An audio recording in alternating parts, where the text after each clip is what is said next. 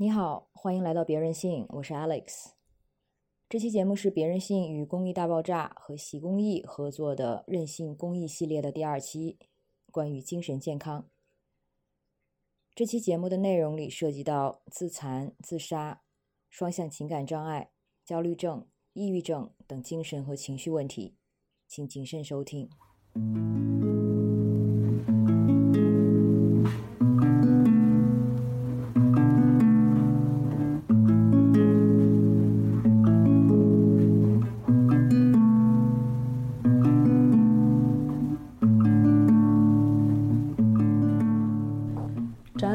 书：当正能量和丧齐头并进，当越来越多的现象被冠以抑郁症的标签，你会发现，抑郁症同时作为疾病分类标签和文化习语影响着我们。这不是强调痛苦经历的伤痕艺术，也区别于强调病人创造力的原生艺术，而是一份用空间作为载体的社会调查报告。展览名称：通用名称。药丸作为社会文化现象的抑郁症，活性成分，抑郁、躁狂，化学名称我也不知道，辅料，其他人类情感。这个人叫小卡，他是公益组织刺鸟栖息地的创办人。他在两年前做了一个关于精神健康的展览，此时他正穿着一套华丽的罗裙。在一个被改造成社区公共空间的防空洞里来回踱步，把两年前那场展览的导语缓缓的念给我听。Hello，大家好，我是小卡，我是一个独立社会工作者。嗯，我是精神健康公益组织刺鸟栖息地的创始人。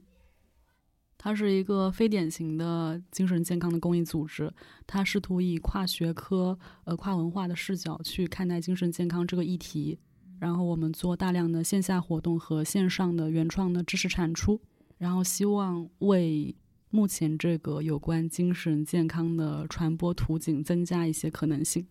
你还有其他一些身份吗？coser 罗娘，我还做做影像，不是个影像工作者，菜鸟。嗯，性状，本展览有色无味，规格十小时乘七天。适应症治疗伴有好奇、困惑等围绕抑郁症这一社会现象产生的当代生活迷思。防空洞里的回声和小卡的步履，让这个展览岛屿听起来像一串镇定安神的咒语，而小卡像一个裹在重重蕾丝裙摆里的老灵魂，给我们分发着语言形态的药丸。最后道别的时候，他还真的送了我两颗药丸。那是两只做成药丸形态的耳坠。药丸同时是病态和健康的隐喻，同时是对医学话语权力的顺从和抵抗。这天晚上，我和小卡聊了很多关于精神病和情绪健康的事。你会听到我们两个在防空洞里低声又热切的对话。除此之外，这期节目还有几个朋友要介绍给你，包括一位精神科医生小托。他说：“要像艺术家一样对待精神病人。”还有两位资深病友，乐队 Happy Little Cat 的阿景和阿狗，他们的音乐做得很好听。听完这期节目，你可能会发现，药丸的形态各种各样，而所谓病态和正常之间的界限也是不稳定而模糊的。这就是我在这期节目里想做的事。我想尝试跳出对精神问题最流行和常规的。心理学和精神病学话语，审视一下痛苦本身，以及我们在如何面对它、驱逐它，或是拥抱它。节目的第一部分是关于精神病学科给我们的药，第二部分是关于我们可以给自己的药。你也可以把这期节目当做一颗思考的药丸，它或许能加深一些你对精神病和情绪问题的理解。但我在这个话题上也并不是一个专家。所以，如果你对这个话题有兴趣，请还是更多的去接触一手的资料。我们在这期的推送的尾部也会有一些书籍推荐。希望你保持思考，保持批判，清醒的看待工业化批量生产的任何药丸，然后在独立的探索中找到属于自己的药。一颗药丸，精神病院里面的他们和外面的我们。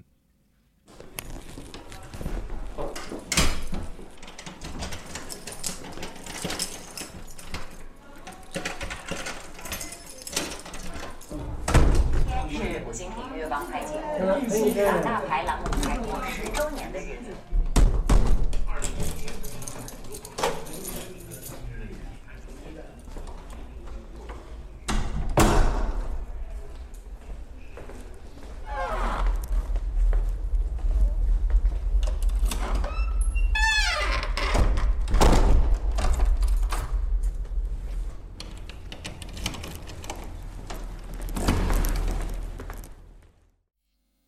是一家精神病院的病栋里关门的声音。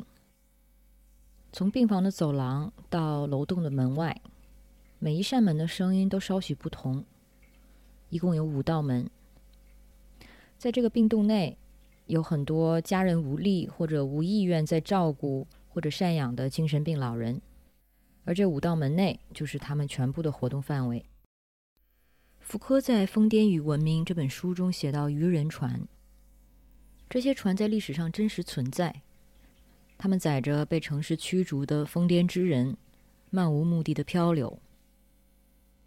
到了一个更近的时代，这些船停泊了下来，牢牢的停在人世间。这时候就没有船了，有的是医院，而金币取代了航行。其实，在人类科学的历史中，精神病学和心理学。是两个相对非常年幼的学科，他们的权威性并非来自其绝对严密的理论体系，或是高度的诊断准确性，亦或是治疗的高效性。简单粗暴一点来说，他们的权威性很大程度上是源自医学话语在人类知识生产体系中的主导地位。事实上，关于人类的大脑，包括我们的情绪和意识。精神病学和心理学能完美解释的还非常的少，但是他们的医学科学起源，让每一个时代的精神病专业医疗人士都带上了某种全能和真理的光环。当然，这也包括那些曾经将女性所有他们不理解的生理或者情绪问题都归因为一个在体内到处流窜的子宫及歇斯底里症的那些医生们。当然，到现在，精神病学已经有了长足的发展，也给很多病人带来了希望和福祉。但我在这一部分里，更想探索一下精神病学的另一面，那些往往没有得到我们充分注意的、令人担忧的部分。在某市的一家精神卫生中心的一个安静的角落里，摆着几套桌椅和一些话剧。每周一天，有几位病人会聚在这里画画。这是精神病科医生小驼的绘画教室。我决定叫他小驼，是因为他不方便用真名出镜，而且他喜欢陀思妥耶夫斯基，还特别研究过他的癫痫症。我也是精神科里面的一个不安分分子，想要把精神科的事业和自己的兴趣爱好结合起来，就是希望在精神病院里面推广原生艺术。这个事情说起来还颇有渊源。因为在我还在读本科的时候，就在图书馆看到一本书，是南京的艺术家郭海平先生，他支持精神病人来做艺术创作，支持他们成为艺术家啊。那么这个事情呢，就给我很大的感触，因为我在想，精神科医生没把自己的事情做好，结果让艺术家来掺和其中了，所以那个时候其实是有点感动，觉得有一点震惊，这也在我心里面留下了一个小小的一颗种子。等到我自己成为了精神科医生之后呢，我就觉得是时候可以做点事情了。因为我们精神科里面呢，它本来也是有康复治疗的，像是有艺术治疗、音乐治疗，还有绘画的治疗。但是这些治疗呢，其实就相当于以音乐为形式，以绘画为形式的作业治疗。比如说绘画，就是给病人一幅画，让他临摹临摹，填填色，仅此而已。所以呢，呃，我想做的事情呢。简单来讲，就是把郭海平先生所做的事情搬进到精神病院里面来，在我们精神病院里面呢，创办一些画室，发掘出一些喜欢画画的精神病人，然后支持他们成为艺术家，嗯，然后甚至呢，还可以把我们的病房办成一个画廊，在我们医院里面呢，办一个艺术博物馆，然后这样就发展成了一个艺术的一个事业群。其实，当我一开始听说这个画室，我以为这是又一个艺术疗愈项目。我对这样的项目多少带着一点保留和警惕，这可能出于我对“疗愈”这个词某种过于严格的理解或者定义。独立社工小卡跟我的态度有一些相似。嗯，就是如果我们把药理解为那些让你变好的东西，那肯定不仅仅是化学物质。但如果我们把药定义为一个有权利性的或者有门槛的东西，那我们就很谨慎的使用这个词。就像我们平时用治疗或者疗愈这些词的时候，我是不抵触所有的那些替代的疗法也好，或者可选择的方式也好。但是当然，大家，呃，一方面就是自己要保持一个谨慎吧，就在使用这些疗法的时候。因为很简单，就公立医院的医生不会害你，就是也不至于说要骗你，对。但是你到了民间领域，当然有呃非常多的鱼龙混杂嘛，就希望大家能小心。如果你的目的是偏就治疗取向的话，门槛肯定是更高的。比如很简单嘛，如果我们现在是说，我们认为呃艺术普遍对人有疗愈心灵的作用，那如果我们只是说带着你画画让你放松，那这个其实很多人都可以做，艺术专业的学生也可以做。但如果我们是有相对明确临床改变目标的一个艺术治疗，那么其实是更需要一个科班出身的人来去做。小卡曾经非常抵触他参加的艺术或者是影像相关的活动使用“艺术疗愈”这样的词，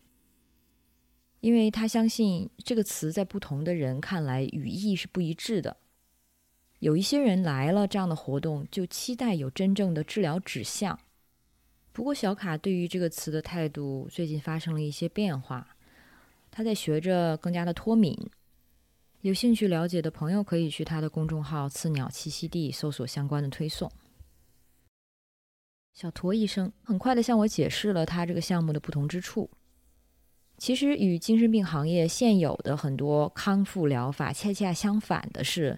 这个项目的目标并不是治疗。搞这个画室的理念呢？就是要按照艺术的规律来办这个画室，而不是把它作为一种治疗，而不是把它作为一种什么康复的手段或者一种作业治疗的手段。我们这里最大的理念就是要宽松，要尊重他们，要把他们像艺术家一样去对待，按照艺术的规律来支持和帮助他们。在这种宽松的环境下呢，其实你如果不去强迫他，真的是只有本来有兴趣的那部分人，他才会对这个画室感兴趣。你去邀请他们来，他们才愿意来。那么呢，也就是我之前所说的一个病房里面可能就只有十几位，在他们当中呢，有些人呢，他们也是画上一段时间就觉得自己没有灵感，或者呢，觉得自己脑子里面空空，什么东西都没有了，被画空了，或者因为某些莫名其妙的原因，他也不跟你解释，然后就不愿意再来。其实也并不是说来的人每个人都能够买账，哈，每个人都能喜欢，也不是。长期能够呃留在这里画画的病人艺术家，他们的反馈其实是非常好的。啊，当然这个其实是有很大的选择性哈，因为就是因为他们觉得非常好，他们才会愿意留下来。嗯，对待艺术家的方式对待他们，这个具体指什么？它只是一种观念上的改变，因为如果你看到普遍情况下是怎么对待病人的，那么你就会知道我提这个把他们当做艺术家是一个蛮重要、蛮鲜明的这么一个改变。比如说他们在我的画室里面，他们能够享有比较高的自由度。他们想上厕所就能够想上厕所啊，他们不想画，他们就可以坐在那里发呆。他们不想要我给他们提供的绘画工具，他们希望我给他们搞一些另外一的绘画工具，或者说他们画的东西呢，真的是特别的奇怪啊，甚至可以说是毫无美感。但是这些在我们这边都是能够得到允许的，就是说能够给他们一个宽容度。当然，这个做法呢，可能在外界看来呢，实在是算不上一些一个值得一提的理念。但是在我们精神病院里面呢，就会发现这其实还是算得上一个创举。嗯，所以你说把他们对当做艺术家一样对待，其实听起来就是以普通人的那种尊严的标准去对待他们嘛？对，对你这个理解非常的正确，就是像对待人一样的对待他们，鼓励他们成为自己，成为自由的，成为一个更好的自己，仅此而已。而且说起来呢，艺术它本身。它在人类历史当中，它就一直发挥着一种帮助人成为真正的人的作用。像在处于一些封建啊、处于一些专制啊，或者处于一些黑暗的社会或者不公的社会制度之下，很多时候正是艺术来帮助人来打破这些桎梏。听起来，其实你真的就是给他们一个一个事儿干，你也不会说对他们的一幅画做一些精神分析什么的。嗯，对的。要想理解我为什么这么强调，也要结合到我们精神病院现有的这个环境来看。我们精神病院它的最大的功能就是要治疗，所以它无论做任何事情，它身上这种功利的属性都非常的强烈。比如说画上一幅画，在我们精神病院的里面的人，他都会很习惯的问你：你这幅画对病人到底起到多大的康复作用？到底起到哪方面的康复作用？好像你只要不通过某个量表，不通过某个研究或者什么方式来证明这个康复作用不明显的话。好像所有人都觉得你没有必要这么做一样啊，所以这种功利的这种气氛呢，其实就像一块大石头，就层层的压在我的胸口。像做精神分析也是这样，其实我们这里的所有人的这个先天的思维就是觉得，啊，你给病人，你让病人画这幅画，你从中看出了什么？你解读什么？你这些解读能够多大程度上帮助对他的治疗？那么我觉得这样的思维呢，就非常的令人压抑，觉得让人根本就活动不开手脚。所以呢。在我的这个画室当中呢，我所极力强调就是一些新的理念，就说呢，我们不要这么功利，好不好？就算它不是一门艺术，有这么一群病人，他们能够做他们自己喜欢的事情，能够在一个独立的空间、一个独立的时间里面做他们自己喜欢的事情，让大家其乐融融，打成一片，这本身就已经是一件很美妙、很令人向往的事情了呀。这个其实也呼应你刚才所提到的那个主题，我们就算。不用那种艺术的理念，我们就用那种人的理念，我们就来追求说尊重一个人，尊重一个人的兴趣，尊重一个人的的自由啊，尊重一个人的尊严。我们用这种理念来做这个事情，本身也是一件很棒的事情。他们的主要觉得好的地方呢，就是觉得在这里能够有人能够欣赏他们啊，因为他们的生活呢，确实是真的确实是太无聊了。所以呢，他们也希望能够有一个小小的事业或者一个小小的渠道，能够发挥他们的才华，然后呢，能够靠这个才华得到别人的欣赏，得到别人的认可，甚至可以说，即使没有欣赏跟认可，能够通过绘画这个事情，能够得到别人的关注，在他们觉得就已经是一个感觉到幸福，能够使他们精神得到振奋的一件事情。他们有时候会说。自己觉得在绘画当中可以非常的安静，可以的创作。他们觉得呃有这么一小段时光是蛮好的。比如说之前有段时间，我提议他们把绘画材料带到病房的活动室当中，因为那个时候冬天比较冷啊，我觉得那边会温暖一点。但是出乎意料的是，他们竟然拒绝了。他们觉得在这里安安静静的，不受打扰，然后呢有自己一个独立的空间。能够安安静静的画完一幅画，他们觉得这样很好。他们觉得去的去到楼下，去到活动室就没有办法了，就会有很多干扰他们的事情，比如说护士可能会叫他们去帮忙拖个地啥的，或者说呢护工跟他们讲啊有点心了，让他们去吃点心等等之类的。其实也是通过他们的这一番话，我才意识到，他们平时所处的那个环境其实是很嘈杂，其实是很不安宁的，反而能够在这里获得一些安宁。而且呢，绘画对于他们来讲呢，也是一件小小的值得他们得意的事情。有几次就是绘画结束之后，他们先画完的人呢，他会站起来跑到别人的那个桌前去看别人的画，评头论足啊。但是几乎都是在发表赞赏，说你这幅画画的真好，画的太有太有美感了，等等之类的。哦，这个你能想象一群老头子围着各自的这个绘画作品？啊，然后呢，发出这种恭维的声音啊，这其实是让人挺感动的。我也觉得，其实也是通过这些小事，我才意识到他们内心其实也是会把这些绘画当做一个内心的寄托。他们觉得这是一件值得他们得意的事情。他们平时在病房里面呢，关系也说不上多紧密，因为这里其实就像宿舍一样，也没有什么需要共同协作的事情。可能他们在平时生活中也并没有太多的什么共同的话题。然后来到这里呢，因为就是有个共同的事情要做，而且呢，绘画呢确实也把他们的呃内心深处的一些东西给挖掘出来，大概也给了他们一个共同的的话题可以聊。嗯，我渐渐明白，小托医生的画室其实正是为了让精神病人们有一些时刻可以不做精神病人。精神病人这个身份，他自己就有多层的意涵。这个人有精神疾病，这只是其中最表层的字面含义，也可能是最无关痛痒的一层。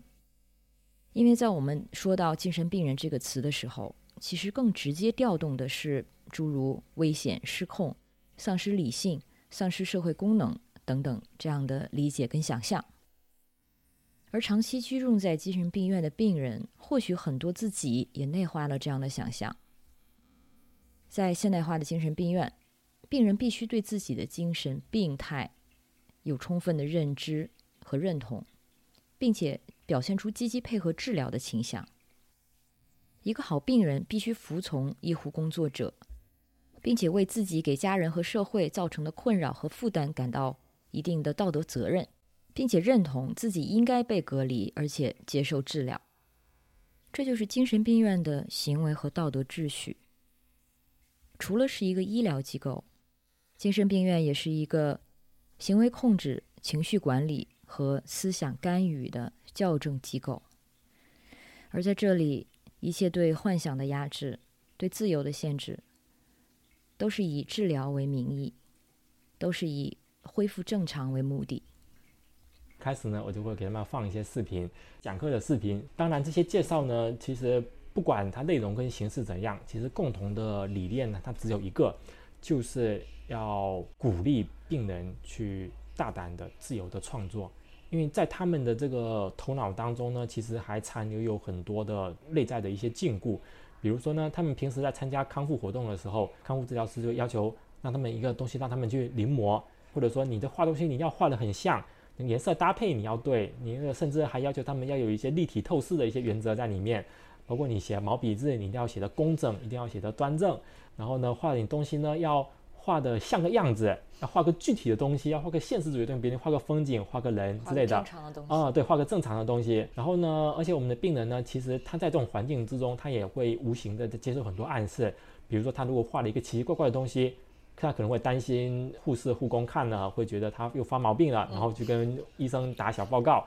所以他们其实是非常的谨小慎微，尽量避免被别人给抓住把柄。等于说，整个医疗制度它体现出那种威权已经被他们给内化了。甚至他们，包括我在病房里面鼓励某些病人去自由的创作的时候，其他病人会冲出来跟他讲：“你画这个东西乱画，小心被医生看到哦。”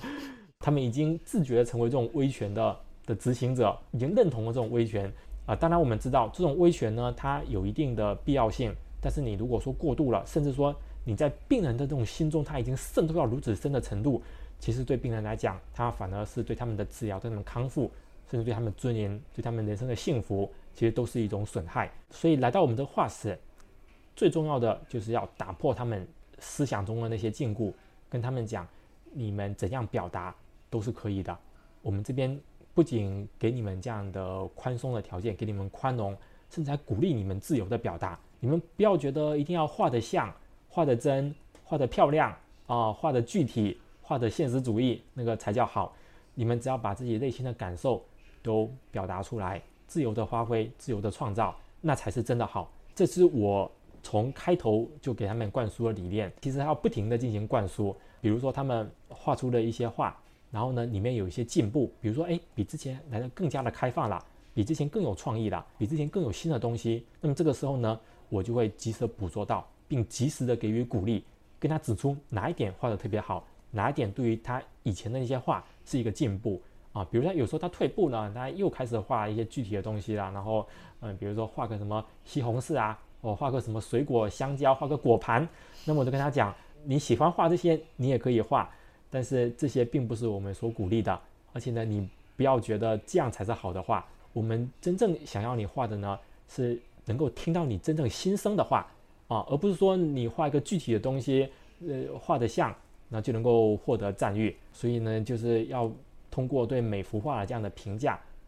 通过这种每次画完之后的及时的艺术交流。帮他们一步步的打开他们内心的这种枷锁。但是你这样的判断是不是也有一个预设？就是每个人是有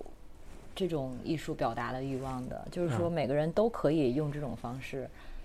把自己的内心表达出来，而且它看起来必定是抽象的。之前我在一个呃，也是一个艺术社团做介绍我们病史的时候，其实有人提出了比你更尖锐的批评，他觉得我这样的强力的这种鼓励。啊，强烈的这种干预对病人来讲的话，其实也是一种一种阻碍，甚至是一种非常强烈的这种引导。他们觉得你这也是对病人一种干涉，你反而让病人自由更少了。对这个问题呢，呃，我是这么想的，还是要看到我们病人原来的那个水平，要看到我们病人原来所受到的那种禁锢，他们原来所受到的禁锢其实非常。非常大的、非常的严重、非常的全面的一种禁锢，所以呢，你要是想要打破这个禁锢，其实你是没有办法运用这种和风细雨的这种鼓励啊，或者你就能够把这个禁锢给打碎的。所以你要打碎这个禁锢，你反而还得运用另外一个看起来同样很有强烈的干预来打破原来的那种禁锢。我个人呢也会在反省说，呃，我这样的干预，它应该把握到一个怎样的度？对吧？我后来在反省，我们有一些绘画的病人，画了画者就不愿意来，是不是也是受到了这种压力？他们可能觉得医生，你希望我画的画要有艺术价值，是吧？要有创意，那我都没有那么多创意啊，那么我是不是让你就很失望呢？所以那我下次就不再来了。可能已经是有一点过度了，但是后来我是这么想的：对于一些已经领会了我的理念，他已经能够抛弃掉那些什么现实主义的那些原则。已经能够习惯这种自由的创作的，那么我可能之后就不再进行这种干预，我鼓我反而会换另外一套说法来鼓励他，我鼓励他发展各种风格，就是你无论你画出怎样的画，无论你往哪个风格发展，无论是更加抽象的，还是更加具体的，或者说是比较怪异的等等之类的，只要你不是那种跟小学生一样的画个太阳，画一棵树，画一个人，然后画上一点小草，你只要不是那种。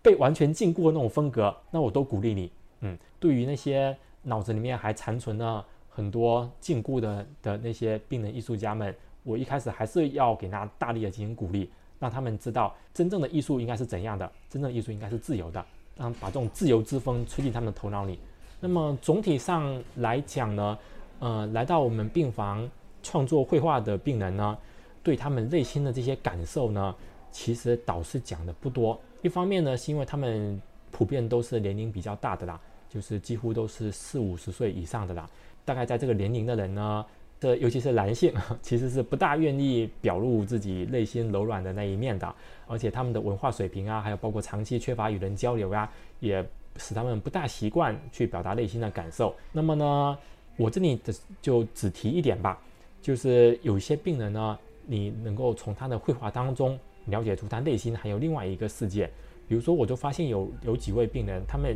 特别喜欢在自己的绘画当中描绘星辰、描绘宇宙，甚至描绘黑洞啊。那么这点其实是让我有点惊讶的啊，因为我觉得，即使我们普通人绘画也不大会去关注这个星辰大海，是吧？更何况他们是长期封闭在精神病院里面的，但是呢，他们反而会比我们普通人有一个更加辽阔的世界。会更加去向往那些遥远的星辰，就更加去向往那个遥远的宇宙。所以呢，我觉得这也算是，也真的是只有通过绘画这个机缘，我才了解出他们还有内心的这样的追求，不然平时根本是看不出来的啊。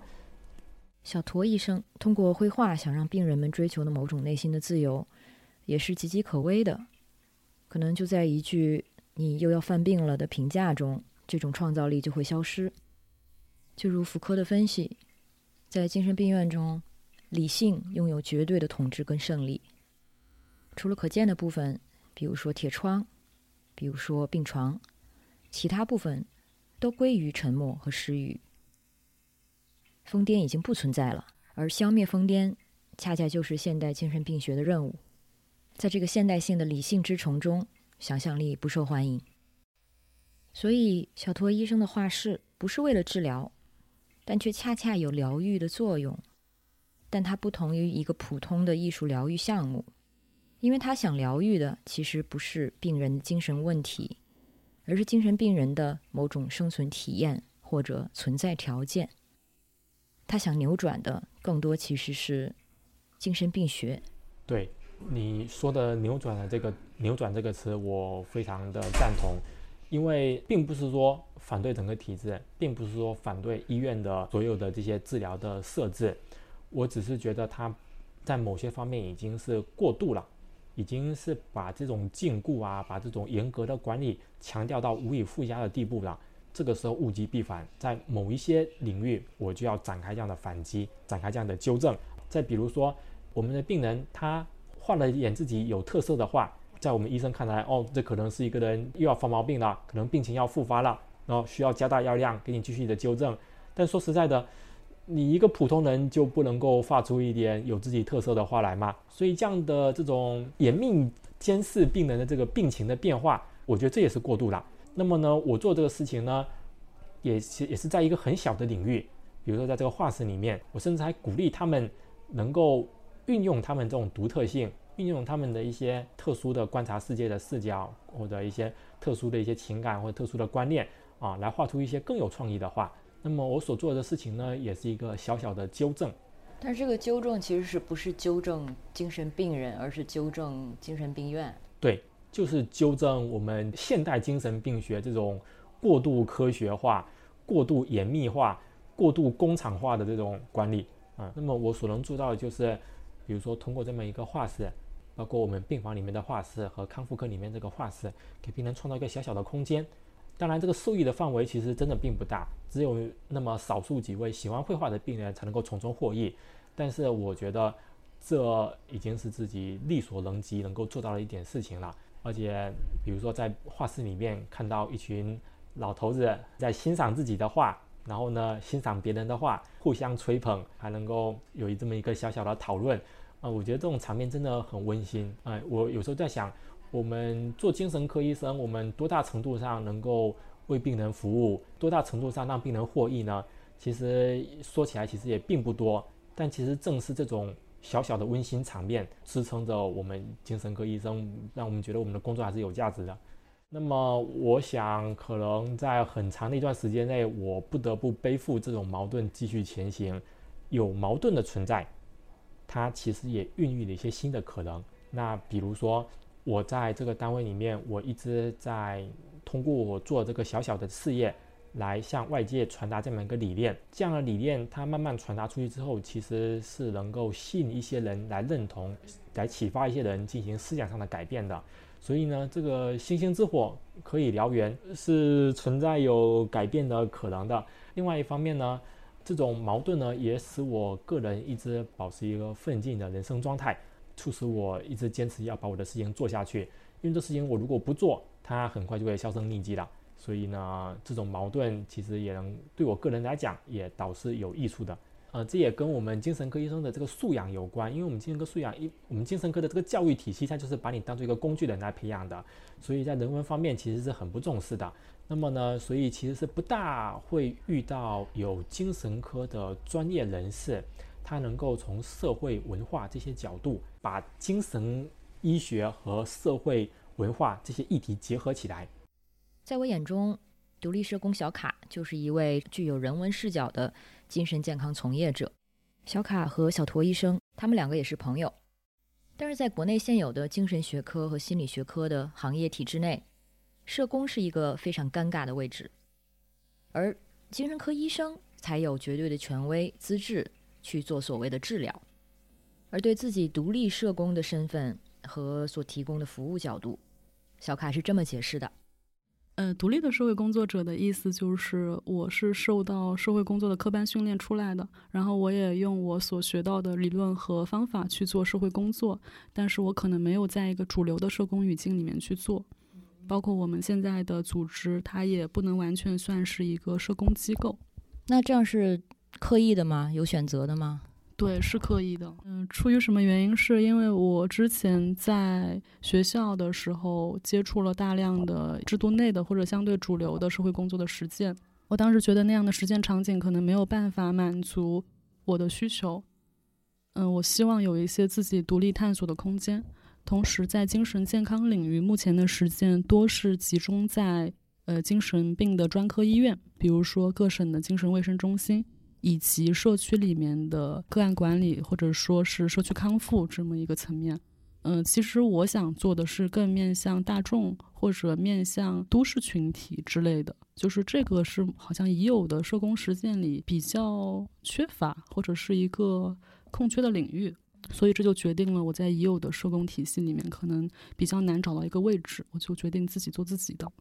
我说的都市人群，并不是说在完全说在都市里得精神疾病的人。我想说的其实是一些呃要病不病和有病不看的人。比如说要病不病，就如同现在，我相信这个听众里面有很多一部分人都是这样的。比如你自己感觉状态也不是很好，但你可能也觉得没有到病的程度，或者你对他有一个很模糊的界定。但不管怎么说，你的身心是受到困扰的。然后还有一部分人是有病不看，这个就更清楚了，就是已经有巨大的困扰，但是。不去愿意选择医疗体系，那这些人是目前当下的实践覆盖不到的。为什么呢？一个是当下的实践，它很多肯定是先优先关注重症，然后优先关注院舍。院舍就比如说精神病院里面啊，然后或者是说康复中心里面。那比如说你现在是个九九六的上班族，然后你很抑郁，但你也不太可能去住院的。那那这部分人谁来去关注？那比如说是青少年的学生，就是还是有许多这种。我理解为在一个中间地带游走的人吧。嗯，那有没有一些就是你非常具体的想通过一些非传统的手段去改变的，或者去 address 的关于精神病已有的框架里的东西？就比如说这一点是关于精神病学科你非常不喜欢的，然后你选择用比如说艺术也好，还是戏剧也好的方法，有意识的针对这一点。我会有，就是比如说，呃，我们的精神科的医生非常怕的就是患者不吃药，因为不吃药就意味着不好好治疗，因为他的逻辑是，呃，长期稳定的服药就是能够帮助你走上康复嘛。但可能对于我来说，除了吃药，还有很多其他方面的功课需要做。不管是你的人际关系也好，然后你的社会支持也好，甚至是更宏观意义上的社会政策、群体的权益，我觉得这些都是需要做的。但是，当一个医生对患者说的时候，他肯定不会说到这么多的方面，那他就把那个逻辑关系就仅仅变成吃药才能好。那我们现在在这里先不去讨论药物的作用，这是一个。呃，另一个大的话题，我们就假设吃药能好吗？这里就变成一个事情，就是如果一个患者他不想吃药，那他是不想好吗？我觉得不一定。还有一个就是，如果这个患者在长期的增药、减药，然后换药的过程中收效很甚微，那么医生会怎么反馈？就很多时候医生就会说，呃，是你没有再好好吃药，然后或者是你不够配合嘛。然后或者说你不要想太多，你只要一直吃药就能好。我觉得这样的话就把康复这件事情变得非常粗暴简单，而往往也与患者与亲历者的经验是不符合的。就是即便你是个非常非常乖的患者，你也有可能好不了。所以我很想去处理的一点就是，我也希望不仅是医护人员吧，也包括所有患者身边这些从业的人员，包括媒体，这个很重要，就是要告诉大家。康复这件事情，真的它不是像吃麦当劳快餐一样的。但是可能对于包括我听过的一些病友的故事，说吃药就是对他们来说是一个生命线，就可以抓住的东西。实在不行，我还能吃药嘛？就是就就是因为相信吃药的话，就还有康复的可能跟希望。对，嗯，我觉得这个意义也是不能忽略的。所以其实，嗯，我觉得有的时候重点真的不在于吃不吃药。我觉得重点是在于你要搞清楚吃药、诊断，还有各个医疗环节对患者的意义，然后对他有什么样的意义，你才根据这个意义去处理，以后就会好很多。假设我们有两个人吧，一个人就是觉得吃药有用，一个人就是觉得吃药没有用。那么对于吃药有用的人，其实只要给到他足够的好的医疗资源，避免他的误诊或者药量方面用的不对，你只要给他匹配到好的医生，那么其实就还 OK。那么，对于那个死活不想吃药的人，我们要怎么处理？我们要逼他去吃药吗？逼他去住院吗？还是说，我们先坐下来聊一聊，你到底怎么看待药这件事情？也许是把医生拉过来跟你一起聊，也许是把你的家属拉过来跟你一起聊，或者是病友。我觉得这个功课是没有人在做的。对，而且关于药物，好像又出来了一个病人的一个等级，就是在这种啊医疗的体制下，或者更具体的说，精神健康的这个话语下，好像出来一个好病人和坏病人。鄙视链嘛，对，好像他就生生造出了这样的一个东西。尤其是你当有这样的方法，医学的方法，你还不使用，可能就是让人有道德谴责。就是比如说，如果你在那边说我抑郁没好或者很痛苦，那别人问你好好吃药了吗？你说我没有吃，你就先丧掉了三分礼。我觉得这个东西是非常微妙的。为什么会变成这样呢？我们在病人内部还搞出了一个道德标杆，非常多的资深的亲历者，包括后面转型做自我倡导的那些亲历者，他们往往他的那个整个的样貌或者姿态或者表达方式，他一定都是一个就是推崇科学嘛。那这个科学背后，当然就是指的主流的医疗体系，然后。就是他甚至可能对用药方面就是看的书也非常多，半个专家的感觉。就是，哎，为什么这样才是一个好的患者？就是我也很困扰。而且该干的都干了，努力健身，然后积极阳光，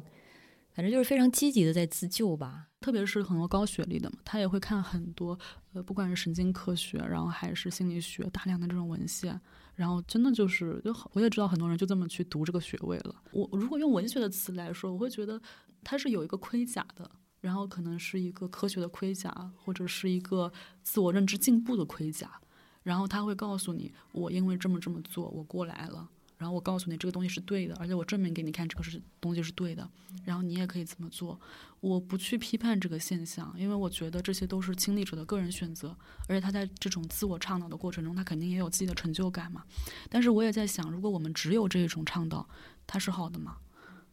嗯，我我就是所以可能刺鸟栖息地就老是在打打岔吧。或许我和小卡的批评听起来有一些太过苛刻了，在我们理性至上。效率至上、价值至上的一个现代社会里，精神病院其实只是一个微型景观而已。在我们的社会中，精神强健是一种美德，而精神问题是一种缺陷。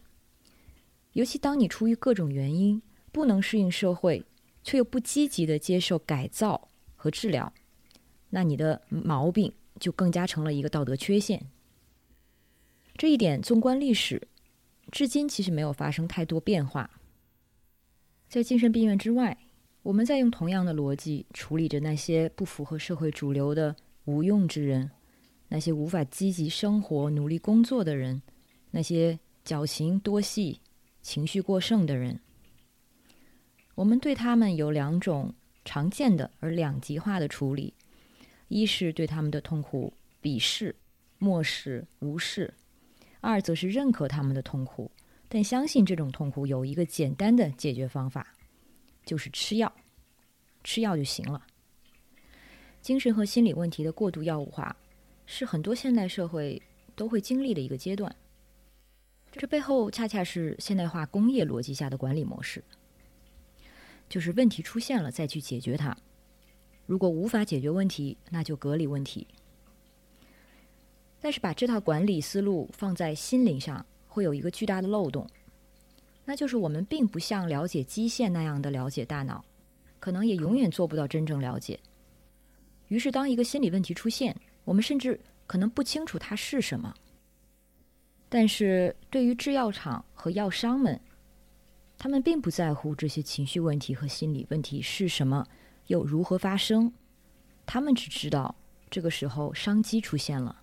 什么情况下一个东西变成流行疾病？比如，呃，我觉得日本人之前就是他们那个神经衰弱一段时间，也是一个比较偏精英病嘛。那他的精英病的原因就是大家觉得，在一个现代化高速发展的过程中，只有那些知识分子啊，然后那些大量使用脑力的人，然后才会神经衰弱。那随着呃药厂在日本的营销，加上现代科学理念的这样逐渐被本地的医生所认同。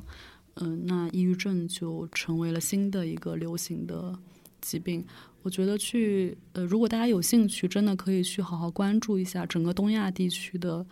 精神疾病，尤其是抑郁症的演变。然后我们是怎么从无到有，又是怎么从有到流行的？我觉得也许以后还会变。所以在中国的趋势和东亚的发展是一样的，是吗？嗯，跟日本、韩国很相似。呃，就真的大家很感兴趣的话，就可以去参照一下日本在这方面的发展史。因为最早的时候用心灵感冒来形容抑郁症也是在日本。然后这个词其实我相信大家在中国的语境里完全都不陌生，大量的人都在使用心灵感冒这个词。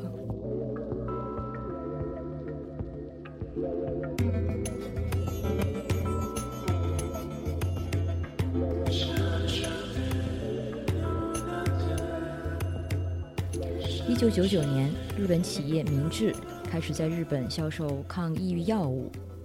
在市场推广的过程中，用了“心灵感冒”这个词来代指抑郁症。这种通过市场营销来重新形塑心理问题的手段并不新鲜，而是在美国已经盛行了二十多年，甚至到了这个时候已经式微。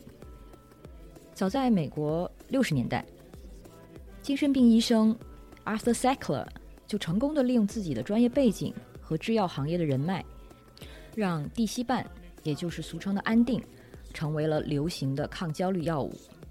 美国人像保健品一样购买和服食这种化学药物，以至于它在七一年是整个西方世界被开得最多的处方药。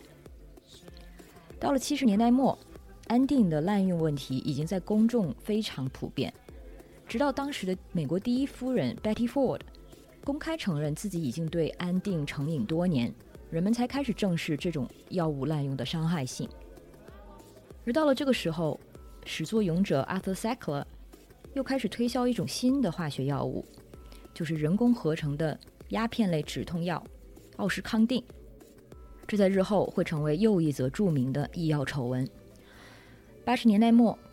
抗抑郁药物百忧解在美国的盛行，也经历了类似的市场路径和滥用的后果。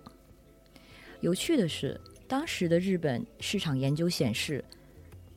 市场对抗抑郁的药物基本没有需求，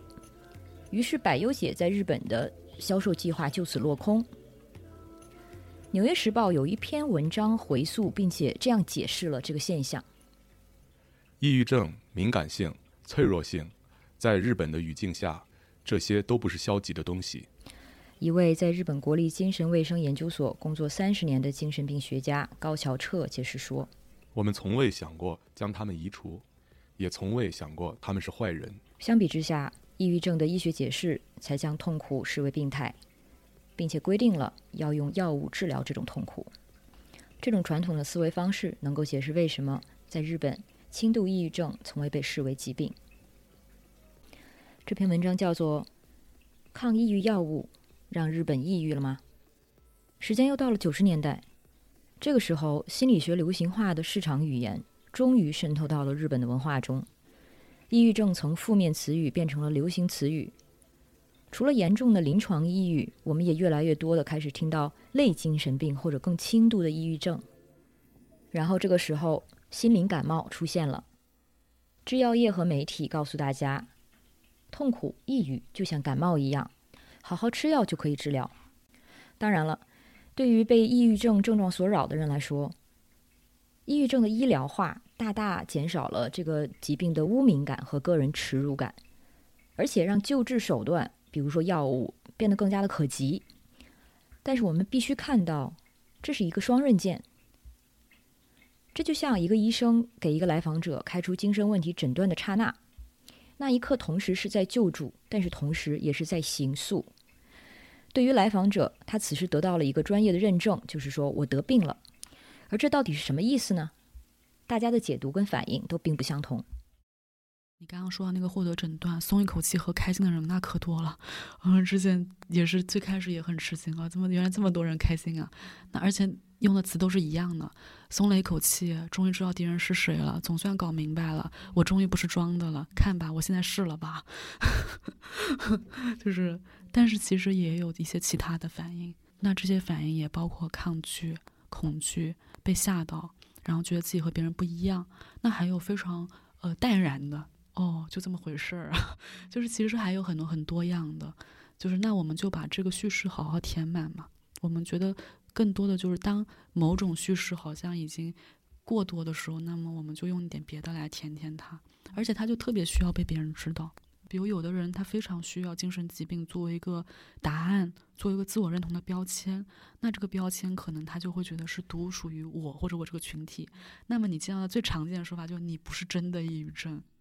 或者你不是真正的双向情感障碍，真正的双向障碍者才不会怎么怎么怎么样。然后他们往往是这样的说法的提出者，那么你就很清楚知道他其实需要，嗯，他在跟这个标签的依附上是一个比较特别的关系。然后他不太希望你把精神疾病泛化成一个人人都能得的，有可能是这样，但也会有一些人觉得，他希望把精神疾病变成一个光谱以后，那么我们所谓正常不正常的界限就没有那么区分。这么说吧，有的人需要自己是正常，有的人需要自己不正常。有精神疾病这个事实，对某些人来说是一种解脱，而对另外一些人来说是一种负担。人们对这个身份的主观感受可以如此的不同，这就是精神疾病相对于其他的纯生理性的问题非常不同的地方之一。精神问题它是有很大程度上的文化建构成分，并不是说它是虚假的，而是说用单纯医疗话语去解释它是完全不够的。那我们可以尝试怎么样去解释精神疾病呢？我向小驼医生和小卡都问了这样一个同样的很大的问题，那就是：首先，精神问题和心理问题现在真的变得更多发了吗？如果是的话，你觉得为什么？目前我们对于精神疾病还没有到一个通用性的真理的阶段。抑郁症就是什么？精神疾病就是什么？怎么样才能好？它的根本原因是什么？这些其实都不是一个说一不二的，都还在探索当中。各个学科都还在探索。嗯，即便我们已经发现了一些生化机制跟抑郁症有关，但也很难立刻得到因果关系。好像抑郁跟焦虑是我们这个时代的主题词，我我觉得，嗯，变多嘛，我认为是在变多。你如果说不严谨的话，我觉得它的发病也在增加，同时诊断也在增加，这是两个概念嘛。呃，使用这个话术去形容自己的人也在变多，然后它从一个医学术语变成了一个文化的习惯用语，这是一个既定事实了。至少在两千年的时候，我们不会这么自如的使用抑郁症，但现在我们就是抑郁、焦虑，就是用的非常的活灵活现。呃，变得更普遍呢，其中最大一个原因还是社会，它因为中国它快速的从一个农业社会变成一个工业化社会，然后工业化社会呢，它就有很多的特点，比如它节奏特别的快，工作压力特别的大，人际关系呢就是变得比较的紧张，变得比较的功利化。其实这些呢，都是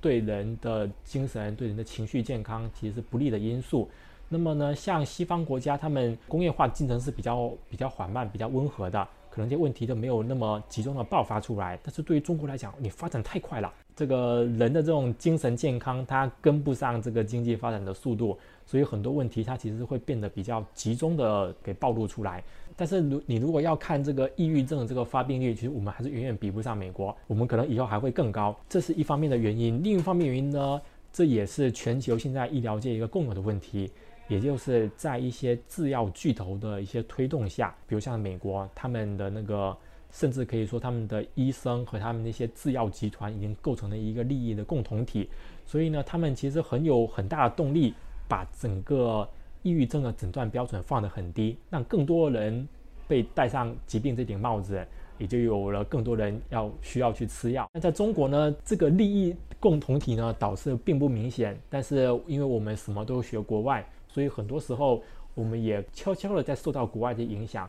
那么第三个原因呢，就是不那么重要，但是我觉得也值得一提，那就是当代社会呢，由于它更加的原子化。不像以前那种集体生活时代，大家都在工厂里面，都住在宿舍里啊，那凡事都跟着那个工厂走，可能他就不太注重个人的感受，而更更注重集体的这种行动。那么当代社会呢，就是每个人他其实是更加的有独立性，更加的有自我意识，更加的高涨。那么呢，他们就会更多的去关注自己的情绪，关注自己的这种一些需求和感受。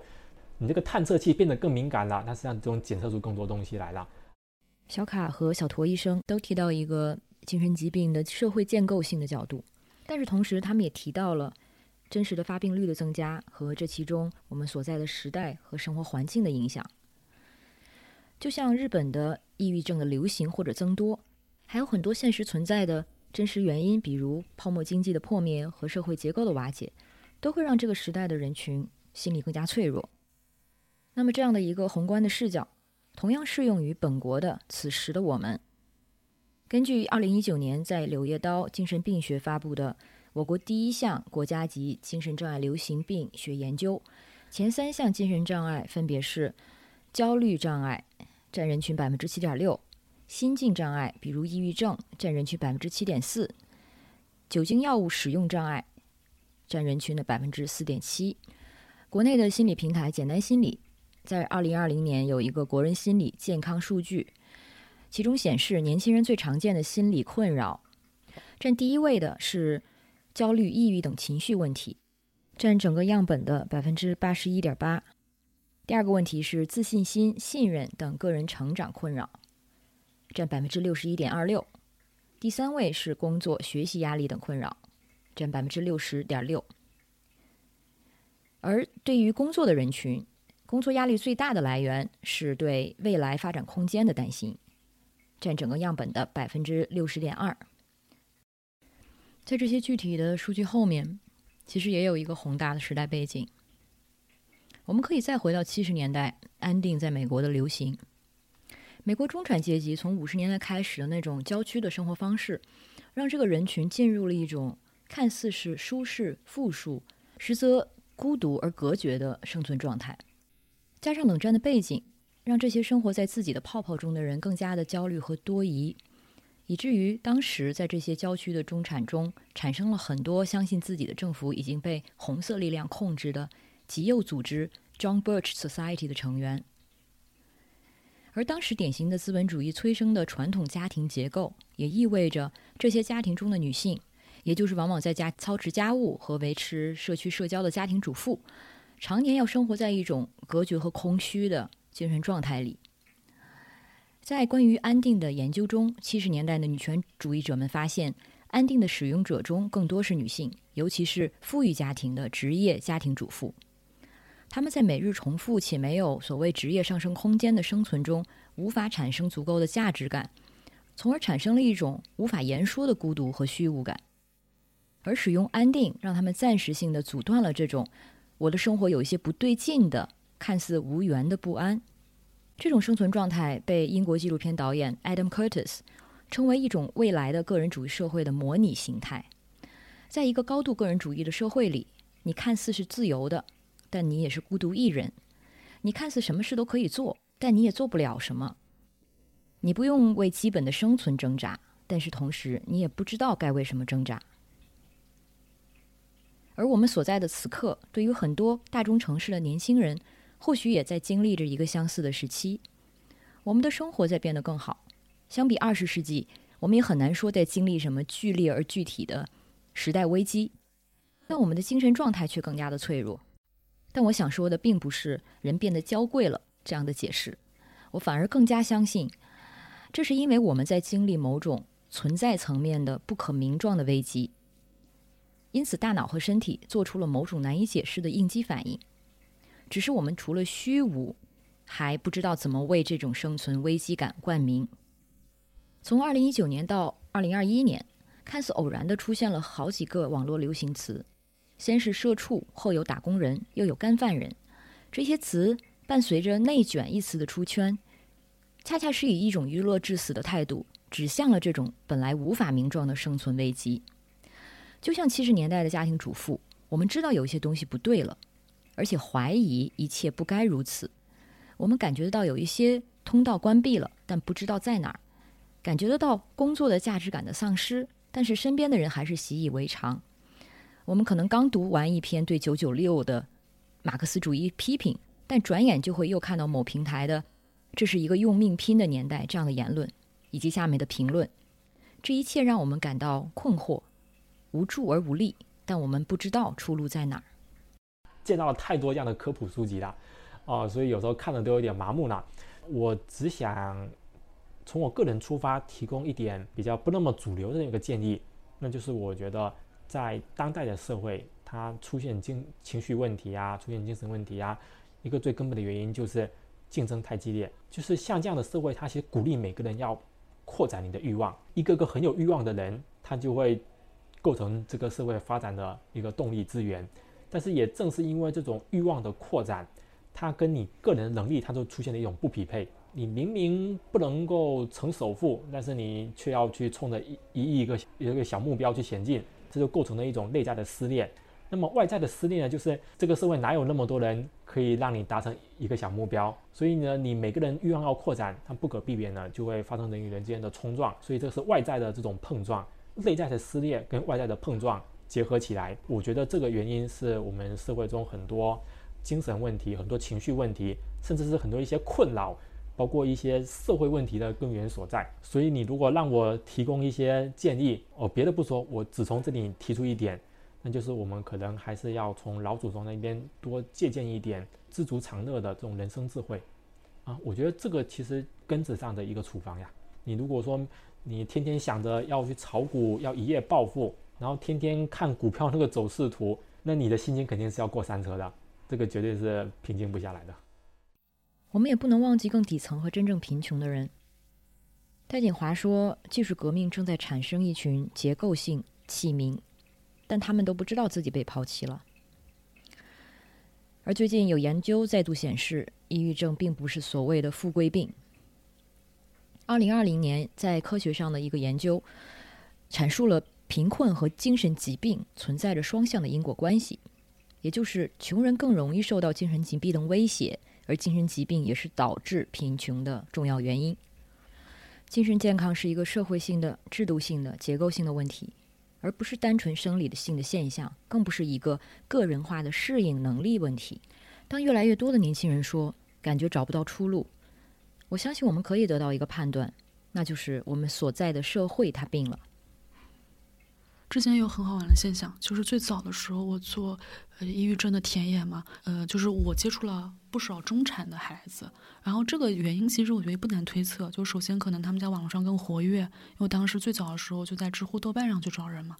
然后还有一个就他们可能对于我这种突然陌生人来采访或者访谈也更不排斥吧。总之，我有接触到这样的一些可以算是精英家庭的子女嘛，然后他们很多都是在高中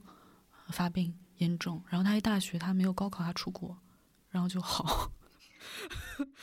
哎呦，被我说的好过分啊！但其实也不是说一出国就好啊，就是他出国以后，他比如他找心理咨询师，然后他自己感觉到好像个性啊多样化，选择更多，对，然后以至于一度有时间，我还非常暗戳戳的在想，我说。就是人，就是富的跟穷的这种命，你知道吧？就是因为我们会看到更多更没有资源的人，他就完完全全一步一步的下落到谷底。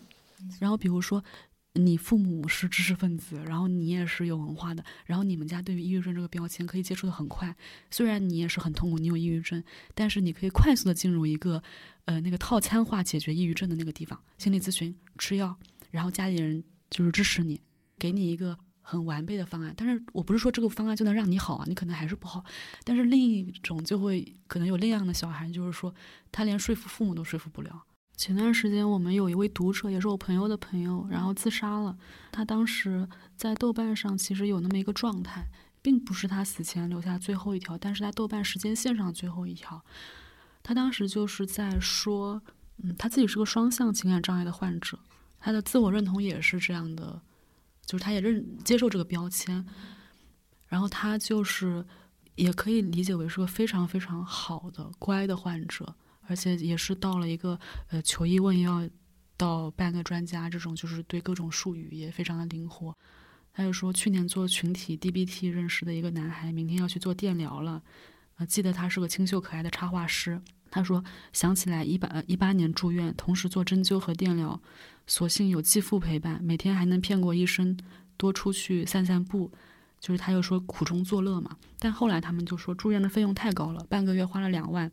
家庭实在负担不起，我还记得那天晚上，母亲非常难过的对我说：“孩子，要不咱们不找心理咨询师了，他们收费实在太高了。”于是只好找便宜的咨询师，但那些所谓咨询师的水平让我后来再也不信任这种东西。最后两万多元的住院费只报销了一千多，我一直忘不了母亲苦涩的脸。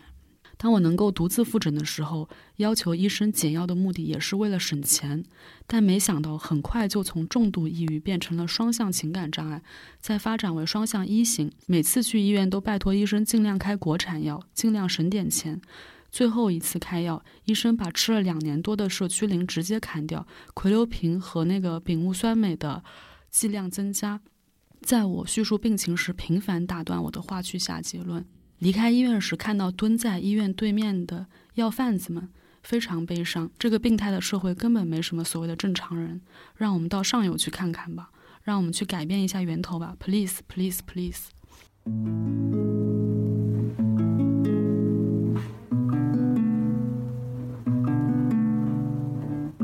每个时代的社会都不完美，每个时代的人都有表达不满的方式。就如同六十年代的人听大门乐队，七十年代的听性手枪，八十年代的听 Kurt Cobain，九十年代的听人民公敌和 Tupac，而如今最能被当作青年情绪代言人的音乐人之一，或许是 Billie Eilish。在这些音乐风格的变更里，暴怒渐渐让位给了忧郁和丧。戴锦华在一场分享里曾经说过。狂怒这样一种情绪，其实曾经是一种巨大的力量。我们表达愤怒，是因为我们同时携带着一种我们应该改变这个世界，而且我们可能改变这个世界的这样一种希望和梦想。但是现在，我们不再拥有宏大叙事，不再相信行动变革，也不再信仰任何集体化的信念。我们被一种“我是自己人生的作者”的幻觉包围。却无法真正自由的书写，只是还记得一些来自过去的、意义复杂却又无法统合的时代碎片。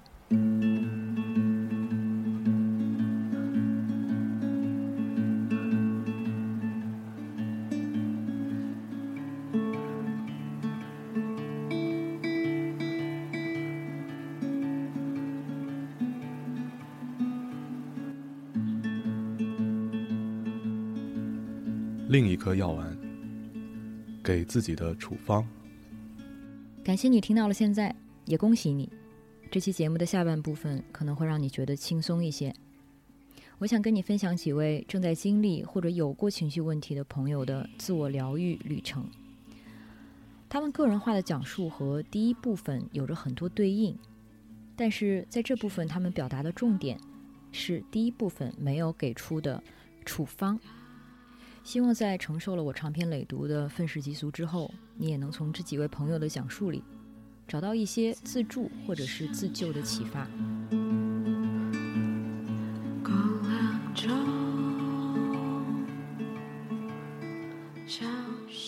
你现在听到这首歌是一首叫做《光》的 demo，作者叫阿景，他是一个叫做 Happy Little Cat 的乐队成员之一。阿景有重度的抑郁症和中度的焦虑症。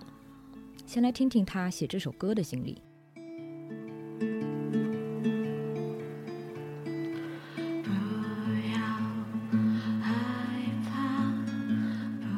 因为去年刚好停药嘛，然后又经历一次感情创伤，我很明白，就是嗯，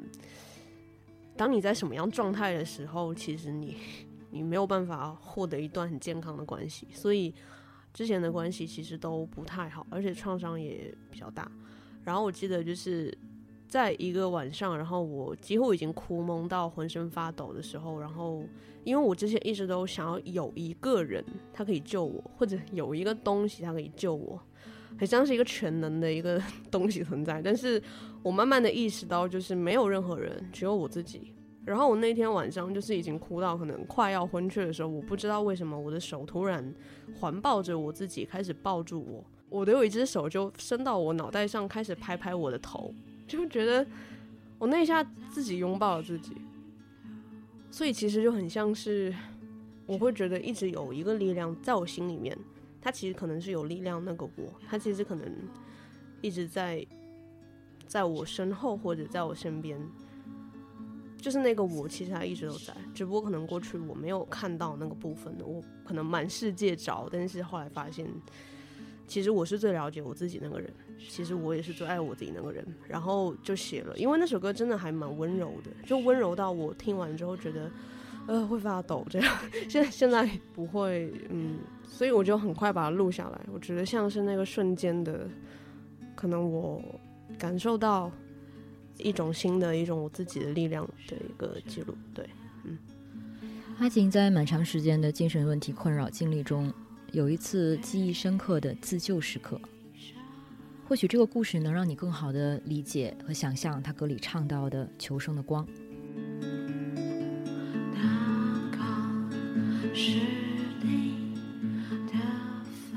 嗯，我记得当时是大学毕业，然后。跟之前那个很糟糕的男朋友分手，大概有半个月的时间，可能大部分时间都在床上不洗澡不吃饭。我记得我刷个牙，我蹲在地上两个小时都刷不了牙，我完全丧失一种自理能力，然后就觉得自己像一个死人一样。直到有一天是我吃东西的时候，我发现我吃东西没有味道了。我其实是一个很喜欢吃东西的人，我会有一种有什么东西可以让我短暂开心的一个东西。但当有一天我发现我吃东西没有味道了，我怎么了？因为之前不会觉得自己是生病，直到就是冬天的时候走在路上，我会觉得这个车撞过我也无所谓。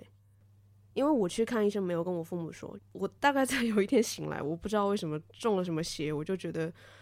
如果我之前有能力救自己，我最后再赌一次，就记得是冬天，然后很冷，然后衣服裤子都穿错，可能一个礼拜没有洗头，就直接走到医院去，然后非常淡然的跟医生说，他就说你父母知道吗？我说不知道，但是我没有什么钱，只是觉得我可能要吃药，因为我从小是一个非常容易生病的人，就我体质非常差，其实药对于我来说是一个非常我熟悉的东西，可能那时候就觉得。那就去吃药吧。但是因为当时我没钱，然后我参加了半年的一个小白鼠的实验。就他跟我说，我们有一个新药的一个实验，你可能会拿到安慰剂，你也可能会拿到真药，但是可以给你半个月的量，还会送你三次免费体检，还会送你医生跟你一对一的交谈。我觉得啊，怎么有这么好的事情？而且吃完药之后他会给你钱，他说你剩下的这些钱可以再买半年的药。我如果要回头想当时是什么念头，觉得我要起床出去。去看医生，我觉得可能就是一种生命的一种在跳动的一种生命的召唤念头吧。因为我觉得人其实，在最最那个什么的关头，其实对生命都是还是会有一丝对希望或者想要活下来的一种念头，一定会有的。嗯，在和阿景对话的男孩叫阿狗，他是 Happy Little Cat 这个乐队的另一半。阿狗患有中度的抑郁症和重度的焦虑症，后来转成了双向情感障碍。阿狗也有过警报响起的自救时刻。其实第一次的话是那时候我跟我爸爸妈妈吵架，我是真的在宿舍拿着刮胡刀去刮我的脉搏，然后流了很多血，因为这是我第一次自残嘛。然后我就看那血，我就觉得我这样做是不是不对啊？这样真的好傻，哦因为在那种。普世价值观里面，你做这种事情，你就是傻，你就是矫情，你就怎样？然后，当我看到那些血，我就觉得我要去求助，然后我就真的跟我爸妈说：“我说你你们冷静一下，听我说。”然后就是我觉得我真的要看，我不知道为什么那时候有那个勇气，就真的说服到他们和我一起去看。第二次是哦，对，那那时候是我因为我爷爷刚走了快。两三个月，然后那时候我我还有工作，然后就就他在春节前十来天走，过完整个春节，所有东西就是节后的综合症，然后再附上那些迟来的创伤，然后就爆发了。我会在家里面砸东西，也是我不知道为什么，我就很爱割手腕，就把酒瓶砸了就割自己手腕。也可能是爷爷是我童年唯一一个真的是觉得他爱我的那么一个人，因为我觉得。和其他亲人，我都感觉不到他们的爱，就但爷爷是真的有感觉到，所以那触发了我第二次，我觉得也是合理的。对，作为资深病友，阿景和阿狗对自己为什么生病，已经有了一套很熟人的叙事。原生家庭的创伤，成长中社交关系的伤害，亲密关系的痛苦，这些常见的元素在他们的病史中也没有缺席。我先从小说起，因为我从小就是成长在一个。呃，有家庭暴力跟语言暴力的一个家庭里面，我跟我爸爸的关系非常不好，只能这么说。然后我从小就会要遭受他的一些，嗯，可以说是毒打，对一些语言上的恐吓。例如，当我想要留长头发的时候，他会说你怎么像个女人一样？或者那时候我妈妈因为产后，她的身材比较走样，我爸爸就会说我怎么跟一个母猪睡在一起？他还会说很多打击性的话，但这些在我大概小学到初中的时候，我一直都以为是理所当然的。但真的，当我自己一个人出去别的市，就去了广州念书，自己一个人的时候，我就那孤独感一上来的时候，会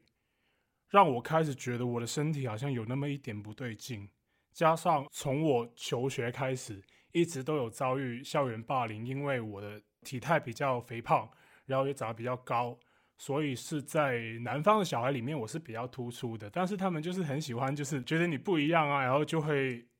就想要去招惹一下你，或者怎么样一下你，所以就形成了我这样长大之后觉得自己情绪开始出问题，就到了我第一次求医，在二零一五年那时候，我大概已经。十八十九了，确诊为中度的抑抑郁，重度的焦虑，尝试了一些药物的治疗。那时候我体重增加了快十多斤，那时候去到两百多斤。对，因为药物。然后后来我觉得这样不行，这样下去我会胖死，因为本来我就因为身材这个问题有一点点被 body shame 啊之类的，我就开始嗯用运动去解决这个问题。就是当我减到我第一个十斤，第二个十斤，然后就到了我，呃，进入这个体重稍微有一点健康的时候，我我的情绪得到了改善。但是这个停摆期其实保持的也不太久，因为过去的一些身材的问题，然后就让我十九岁才开始谈恋爱，然后就当我遇到一些恋爱的问题时候，小时候遭遇的那些东西又出来捣乱，就会变成我在爱里面会。有过度依赖啊，还有甚至会迷失自己，然后会过度的表达爱意，到真的会伤害到对方，会像我爸爸一样。但这些其实我自己知道，而且我一直在克服。所以因为感情问题，我迎来了我第二次的求诊。那一次确诊是躁郁症，也是双向情感障碍。然后这个好像是会比抑郁要严重一点，应该这么说，因为它好像牵涉到一些重大精神疾病。但是那个诊断书拿了下来之后，因为那个费用太高，我就一直没有看，一直没有再次的服用药物。直到嗯，大概半年前，我的感情，我人生第一次的长久的感情关系，真的觉得要结束的时候，我觉得那时候我真的受不了，我真的开始有自残行为、自杀的行为。然后我觉得我这这一次，我是真的真的要去系统性的吃药，无论它是会让我发胖，还是让我怎样，因为。我必须要先解决了我的情绪问题，我要活下去，我才能够做别的事情啊。然后我就真的那一次，我直接去到医院，跟医生说了，我经济状况很不好，我一直在待业，我一直在怎样怎样，就说你能不能开一点经济条件以内能够承受到的药。然后我就拿了一些比较平价的国产药去服用，一直服用到现在，算是进入到一个稳定的状态，就没有那些伤害自己的行为了。我一直都是一个在家庭环境里，我一直都是一个错误的一个人。就是我觉得我不应该被生出来，或者就很像是我做什么都不对。就比如说，在我妈的心里面，我不是一个女人，就是我不是一个女人的样子。就是我妈会觉得你应该去学拉丁舞、学芭蕾。她小时候会逼我学古筝，然后会逼我穿旗袍。她会觉得。他的女儿应该是这个样子，但是我好像从小到大就是就错了，特别是后来就是我又喜欢女生那个时候，我就会慢慢觉得就是我没有办法，就是我只能去找我自己的那个方式，但是那个方式好像他又不是很多人在做的。我高中的时候可能十五五六岁，对，就是青春期那时候就很爱听摇滚乐。自己有偷偷跑去 live house 看演出，就记得是晚自习，然后就穿着校服翘掉晚自习，然后我记得看的是痛苦的信仰，耶，看痛仰的 life 我记得就是下面全都是烟味酒味，然后跟很多荷尔蒙很旺盛的男人，然后我当时像一个小男孩一样闯进去，然后穿着校服就跟他们一起乱蹦乱撞，在。出门之后，然后再把所有的味道都尝试盖掉，然后回到家。我觉得我一直都是在偷偷的保留我自己的样子，在一个要求被改变跟你不对的一个世界里面。他们觉得我矫情，就是觉得抑郁症不是什么事情啊，心情不好而已啊。你看你又不运动，又不干嘛，又不干嘛，你肯定会抑郁啊。你就是这样，所以因为你做的不对，所以你抑郁了。所以这不是一个大问题。呃，其实我爸妈一直都不太相信，就是哪怕我是有遗传病史，因为其实我舅舅也是因为这个自杀，我外公啊，还有我姨妈都是有在他走后有过这个情绪病史，所以就算哪怕到这样，他们还是不太相信我。然后每一次拿钱都可能觉得，嗯，而且一千多，嗯，像我爸那种性格是不会拿出来，所以那时候没办法，只能选择停药。那我觉得这一次我我现在能吃半年，是因为我遇到一个很好的医生，就可能跟我差不多，比我大一点点，就同理心我觉得会相对比较强一点，就会把我的药费控制在，就算我大一还是能够支付得起，所以嗯。挺好的，我觉得。我妈是那种，我跟她说我有病，她会说我比你还有病的那种，就是她不服输，她就会觉得你凭什么说我没有照顾好你？就是谁来照顾我呢？就是那，就是那一种，就是你没有办法 示弱。对，他就说我说我有双向情感，然后他说他有三，他有三项的，然后就我那时候就被他 气到了，然后我就。啊！我又我又割手腕，而且我在他面前割，而且割的非常深，比我之前的还要深。然后就对，就皮展又裂的之类。我的社交很烂，我跟人沟通的方式也很烂。我会经常不知道大家的意思是什么，我不知道为什么大家要这么说，他们要这么做，或者我有点搞不懂。我完全就像是一个游戏进到新手村一样，就会觉得就是为什么会这样。我为什么会这样，或者会开始攻击外面的世界？觉得外面的世界为什么会这样？当你有这样东西的时候，你就会把这个攻击放到自己身上，就会觉得那一定是自己的问题。所以我有试过去改变自己，变成一个大家觉得是 OK 的样子，但是就是在不断的失落、失败之后，慢慢的接受现在自己的一个状态。呃，我自己会觉得，就是当我开始接触艺术之后，我好像发现了一个可以让我获得片刻的自由的一个地方，因为那里的人都奇奇怪怪的，或者说大家都是有自己的样子，也不会很有一个模板或怎么样。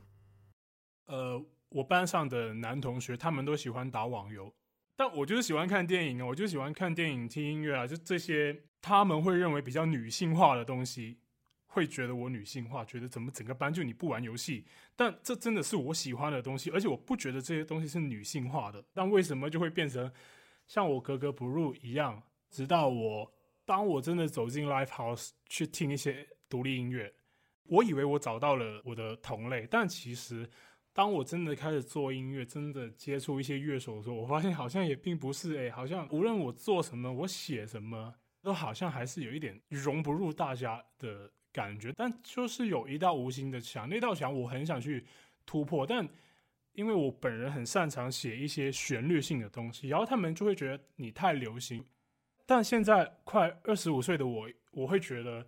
这其实就是我自己本身的个人的东西，我不应该会为此而感到羞耻。我能写旋律，这是我的特点呐。这是直到我快二十五岁，我才会理解到这种东西。对，我的格格不入是合理的。当我问阿景和阿狗，音乐对他们来说是不是一种自救的方式？他们毫不犹豫的回答是的。阿景说，中学的时候基本上只有音乐跟他作伴，而阿狗给我讲了他创作一首歌的故事。这首歌叫《My Last Day》，我最后的一天。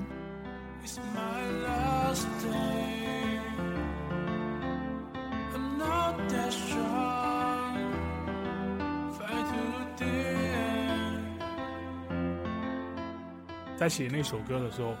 我是真的想自杀。我是真的觉得我可能写完这首歌，可能就隔几天我就会去死那种。然后我就开始不自觉的在用手弹我的 MIDI 键盘，然后就按几个音。我是没有想过这个和弦要怎么走，我就很随意在弹，觉得哦这几个音好像很好听。然后我就觉得我要把我现在的东西、现在的感受写出来。假设如果今天我真的等下我要去自杀，我要说些什么呢？我就把第一段主歌还有副歌写下来，主歌就是想我要怎样，我要怎样，我要之类的，然后副歌就是跟所有人再见，跟家人再见，跟朋友再见。很奇妙的是，到了第二段主歌，我竟然开始会写一些跟第一段的主歌就是我要去死一些相反的东西，会去假设如果我明天真的没有自杀，我要做什么，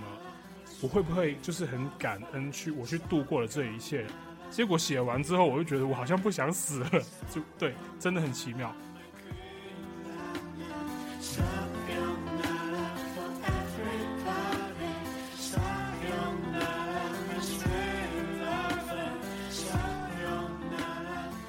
我觉得可以写歌的时候，是你的理智还在线的时候，嗯，就只是一种忧伤。嗯但是真的，当你已经到了一种状态的时候，其实你什么事都做不了。就你当下可能脑袋里面就只是想到去死、去死、去死这样子。所以阿狗他那首《My Last Day》的时候，其实他有跟我讲他的状态很糟糕，他甚至跟我讲临终遗言那种话，然后转头就给我发了一首歌。我想说，这家伙还不错嘛，还在写歌啊，没有很糟糕啊。对，因为我觉得他在跟我说的时候，他其实在求救。如果他还想要求救，说明他不会死。对，因为如果他可能真的会出事，嗯，会是一种很安静的状态，或者不跟你说话。嗯，其实不会担心，因为我信我能我们都信任对方能够，不知道为什么这种信任就很莫名其妙。阿景和阿狗并不是情侣，但是是在彼此现在生活中最亲密的友人。其实很难说他们是通过彼此找到了音乐，还是通过音乐找到了彼此。我见阿狗第一个记忆就是在那个排练室外，他最后一个到，他就从楼梯道跑上来，一头金头发，个子又很高，然后脸脸超臭，然后我那是 这是我对他的第一印象，我会觉得我不想理这个家伙。呃，我我的话是，我一进来看到，哎，怎么来一个新的矮矮的女生，然后就真的脸很臭，超臭的，然后就感觉很不好招惹。因为我一开始觉得，嗯，算了吧，就是一个很普通的人，就不 care 就好。但是在我真的第一下注意到他，是因为他后来大概我们在里面尴尬了快一个小时的时候，他提出他要弹一首他自己写的歌，然后那首歌其实是跟我我那时候写最喜欢的一首歌是同样的和弦，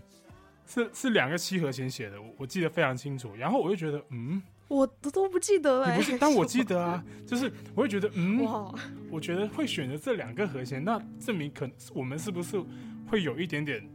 嗯相同的东西呢？这家伙有这家伙有问题，对，这家伙一定有问题。这是我第一次感应到有一些 有一些啊？something wrong 还是 something 什么鬼，这这有点不一样，就是就是那一个瞬间，对，我觉得其实内向或者有这种特质的人，其实呃，我们可以感受得到对方是用什么方式来跟我们接近的。但是阿狗对于我来说，就像是一个很安静，但是又浑身充满刺。当然，我形容他可能也是在形容我。我们可能讨厌对方的第一个瞬间，是因为看到了自己，然后很讨厌那样子的自己。对，对，然后但是慢慢的就是会发现那个刺其实没有那么尖锐，或者是有一种可以去聊天的一种感觉，可能就是神奇的这种人跟人的磁场吧。然后我跟阿狗就在那边抽烟，然后阿狗就跟我说，他说他其实有写歌。我们那时候其实有一种像叛逃小组一样，就是啊，你有写歌哎，然后我们可以不用弹现在乐队 弹不下去的歌了，然后好啊，那你给我听一听。他给我听了之后，我就开始自己会想旋律，因为在一个团里面排练的时候，会很像是每个人都有自己想要的声音，我要怎么样，我要怎么样。但是我跟阿狗就是去聊这个东西的时候，我会说他写的东西很好听，然后他会说你的旋律也很好听，因为那个时候其实没有什么自信，然后就觉得，哎，那我们既然都不嫌弃对方，不如就试一试，然后就做了一首歌，自娱自乐，给自己听一下，这样，然后那个时候才开始慢慢的去聊自己，然后去聊天。我觉得在音乐上，其实我自己是尝试过很多次，就是我大学有玩乐队，或者我有跟别人玩乐队，但是往往的结果都是没有办法进行下去，所以音乐对我来说是一个很挫败的事情。我加入阿狗他们那个乐队的时候，其实我已经有两年没有碰过我的吉他，因为我之前的有一段感情创伤是跟乐队或者跟那些有关的。当阿狗说我们一起来写歌的时候，我觉得像是 天上伸出来一只友谊的手。他的出现让我觉得，你不应该就是丢掉你本身拥有的东西，不应该因为过去受了伤害而否认自己的这个部分。对，这个是我感觉到最触动的。嗯，这并不是老生常谈。伙伴，或者说正确的伙伴，或许真的是最有效的药。小凯也再次提醒了我。嗯，那对你来说有没有一些所谓的疗愈，或者就是什么东西让我变好？对，或者让你觉得就是你的药。我觉得在这两年的话，我会觉得人际关系非常重要。因为这个很巧的就是之前有一个香港的资深的社工，他做精神健康很多年，他也做研究，呃，我蛮佩服的一个前辈。他就说，嗯、你觉得对于精神疾病来说，康复是什么什么什么？然后当时就说了好多。就是我可能也会说什么呃心理咨询啊，然后药物啊，然后我也会说一些职能转介啊，或者我还说知识解放，我自己觉得哎呀就是很酷，知识解放。然后他又说嗯漏了一个很重要的，我说什么？叫人际关系。然后我自己到这两年才通过自己的生命经验，很深刻的意识到，就是嗯处在关系中，其实对大家都挺重要的。当然这个关系不是说一个亲密的关系，一对一的关系，可能也就是你的友情，然后你的。呃，社会支持网络，就所以现在我们可能都市里有一些文化，就是管好你自己的，不给别人添麻烦。大家把一个好像感觉各方面好像身心很成熟，然后独来独往，然后一个人过得很潇洒，变成一个很推崇的形象。我觉得这个有点危险，就是我们还是需要麻烦别人的呀，而且麻烦别人并不可耻啊。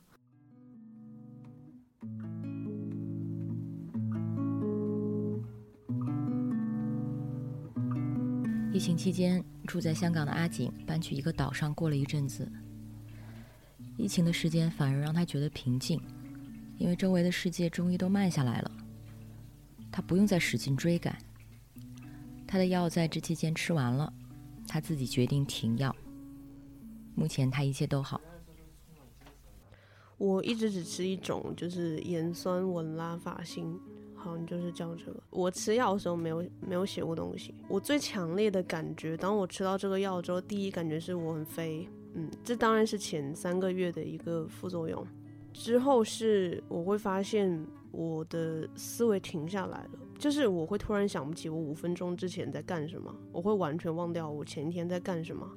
然后我觉得我脑袋里面的联想的部分被迫的被减弱了，就比较像是说，可能你在一个不好状态的时候，你从一个点可能就可以想到宇宙大爆炸，对。但是你吃了药之后，你从这个点你想想一下就，哎，就停了。然后怎么回事？我会觉得好像我人为的被药物切掉那个 神经元之间的一些阻连。阿狗讲摔倒，就是我也有。完全无意识的，就是我，我还摔在厕所，我们家蹲坑哦，直接摔到蹲坑上面，浑身都湿透。摔下去的时候，只听到声音，然后你什么都不知道，就只知道你没有重心，然后就摔倒了，就回去湿湿的衣服继续睡。到底是怎么回事？呃，为什么湿湿的衣服要继续睡？所以我会说，我我当我发现医院不能拿药的时候，我就会想要主动停，因为可能我想要那一些，我想要好好的有活着的感觉。对药物会觉得它像是一个辅助，因为其实情绪病严严重到一个地步，其实你的生理就会受影响。先是可能是心理，然后是生理。我当时觉得我需要药把我的生理恢复正常，我需要吃饭，我需要有力气，然后我需要起床。但是到后面慢慢我可以做这些事情之后，我觉得这些药物就有一点过分干涉到我其他的地方，嗯，所以没有写东西就。包括做 EP 的时候，其实已经到那个吃药的很后半段时间了。然后发完第一张 EP 之后，可能过了半年，然后我就我就停了，还不错。因为当我停了药之后，我发现我的焦虑跟抑郁还是同时会存在，只不过他们不会影响的那么严重。可能我这个人就是比较，我要自己去面对它。我现在很焦虑，我要去面对它。我觉得你不能永远把它丢在一边。就当你如果你的身体条件允许的话，我就会想要重新去面对它，去看它到底是怎么回事。必须强调一下，我不是在倡导大家自己停药，这样是很有风险的。但阿景的话还是让我感到触动，所以我决定把它保留下来。固然医嘱就是权威，但是我们接受治疗的目标并不是做一个好病人。我们进行治疗，是为了能够重新获得和周围环境相适应的功能性，是为了更好的活着。而如何算好的功能性，这是相对的；怎么算好好活着，这是主观的。对于精神健康，病与健康并不是一和零一样的绝对存在，而治疗追求的也并非是从一回到零，或者从绝对有病到绝对健康。治疗是为了找到一个你能够相对顺利和舒服的生存状态。那么，让药物多大程度的控制你自己的生活？只要你不是住在精神病院，你就还有的选择。这样的话似乎听起来很有争议性，但是按小卡的话说，这些观点至少需要被听到。嗯，对，其他精神疾病不好说，但我会就我们以前说抑郁症的时候，我就会说抑郁症是流动的。也有其他的社工说过，抑郁症是一种生活状态。当然，这个话我觉得给医生朋友们或者其他的那个视角的朋友们，他听了肯定觉得这样是不对。但我也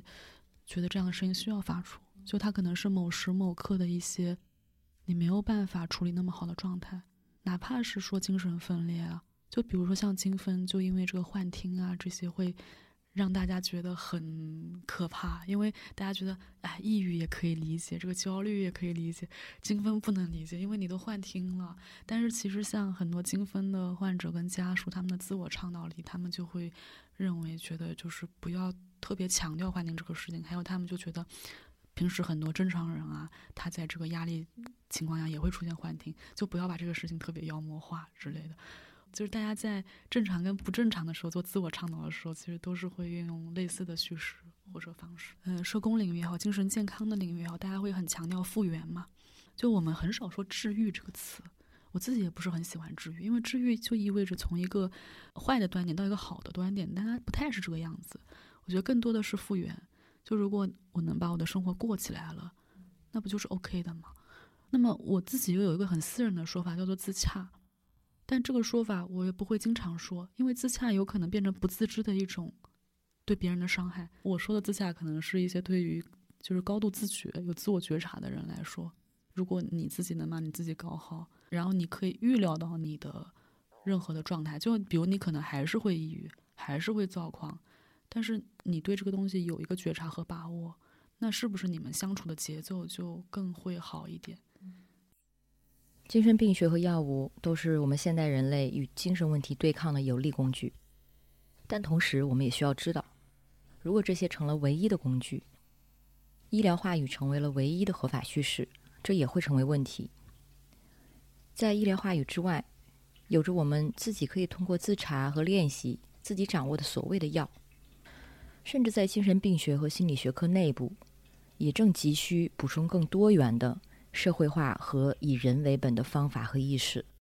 说我们最近在一个新的计划，叫社会处方的公共协作计划，就是我们发现，在英国、加拿大等地，他们的卫生部门在倡导一个叫社会处方的这么一个，我觉得还是公共卫生方面的政策吧。就是你去医院找医生，然后医生可以给你开药，但他也可以给你开一剂社会处方。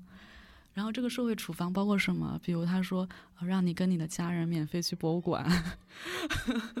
对，嗯，或者让你去听听音乐。它其实简而言之，它是一个比较正式的转介机制，就是把你跟各种各样的社会支持、社区资源做一个对接。嗯，在看完医生以后，也会有一个叫 link worker，就是一个转介员、一个资源协调者，去把你介绍到这些。哎，我觉得这个非常妙嘛。那这个妙处其实不在于说有社会支持，因为你以前也有社工啊。你以前有很多 NGO 嘛？那这个东西本来就有，那为什么又要再发明一个社会厨房？我觉得这个是一个这个一个积极点是说，整个它的这个国家的医疗体系对于社会支持的认可，而且这涉及到一个我们如何看待疾病。那这样的处理方法的大前提就是，我们认为身心健康不仅仅是一个生化机制，它肯定也有大量的社会机制在里面。那医疗系统对它做了一个认识的承认以后。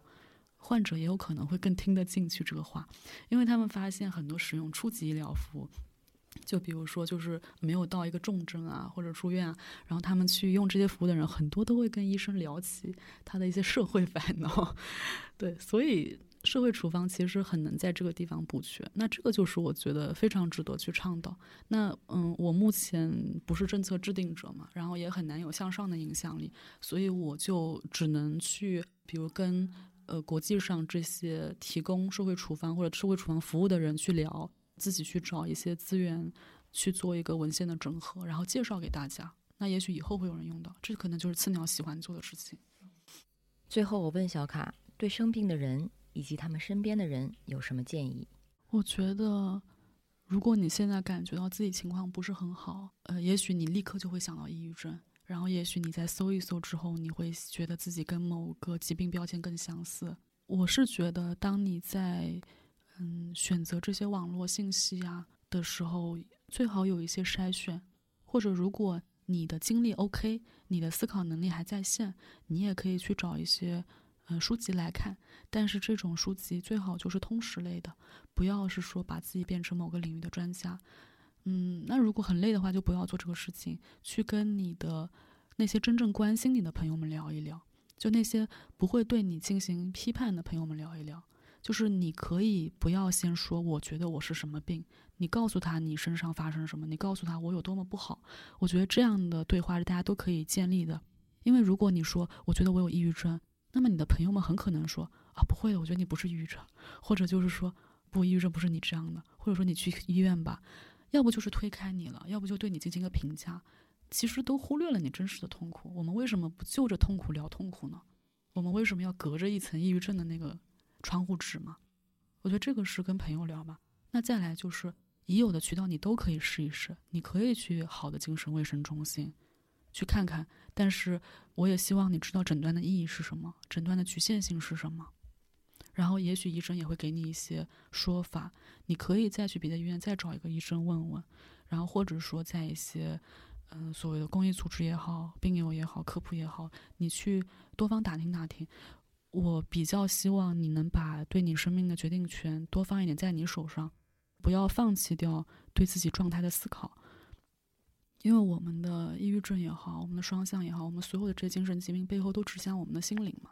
就我们如何在这个世界上存在着，我相信它会有一些很独特的意义。不要轻易的、很武断的就用几个标签把它给概括掉了。那同时，如果你能够有一些你自己的面对你的身心困扰的独特的方法，它对你有用，那真的是非常非常恭喜，就是我觉得非常的好。但是如果说这个人他已经没有自助的意识了，那有什么是可以给这个人身边的人的建议吗？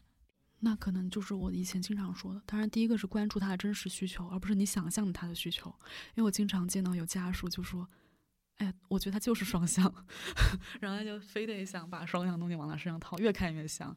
他说：“我们首先不要擅自去诊断，就是即便你看一些诊断，你的目的也是希望他好吧？你应该不是说希望他。”就是你猜中了吧？你你要是觉得你猜中了很爽，那我们这个目的实在是偏差有点大。然后还有就是把他当一个平等的人，关注到他特殊的需求，隆重的推出我们的打岔学。我我自己觉得打岔是一个好像相对放松状态的一个东西，它不是介入，不是干预，也不是治疗，但它也不是不管不问。所以最近我跟在朋友们就在使用这个词。